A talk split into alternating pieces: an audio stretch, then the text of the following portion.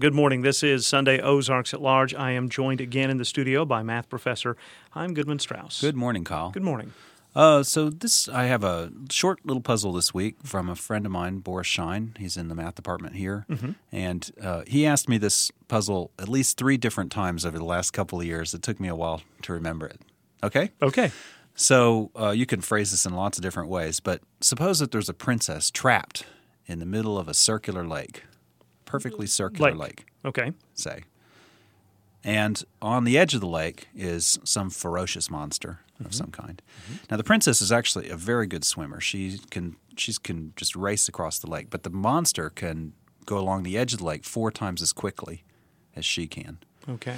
She's also a terrific runner, so once she hits the edge of the lake, she can just take off. Even if the monster is just a foot away from where she lands, she can split.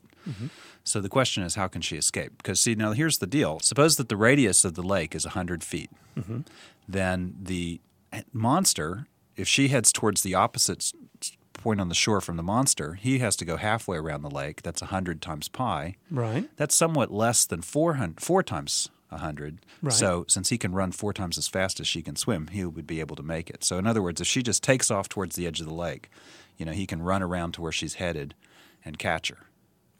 So, now the question is despite that, how can she escape? And we're not counting like she, as a swimmer, can do some sort of like Darren McFadden sort Mm. of juke where you fake somebody out. And, Well, she can't fake the monster out, but she can.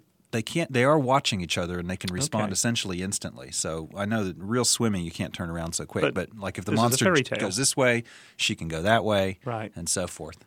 and so there is a, a, a singular solution here. No, Or- oh, well, there's a whole range of possible solutions, but uh, there's one idea at least that I know of. That, Okay. So maybe others will write in. So other again, things. it's a circular lake. circular lake, Princess is a very good swimmer, very fast runner. right?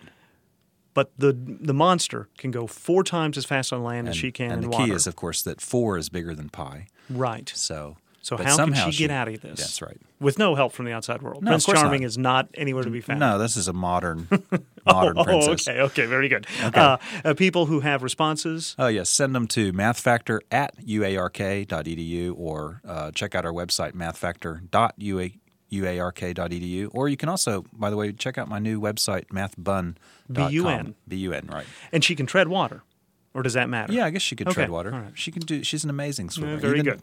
Even tread water. All Thanks right. a lot, Kyle. I'm Goodman Strauss, as a math professor at the University of Arkansas.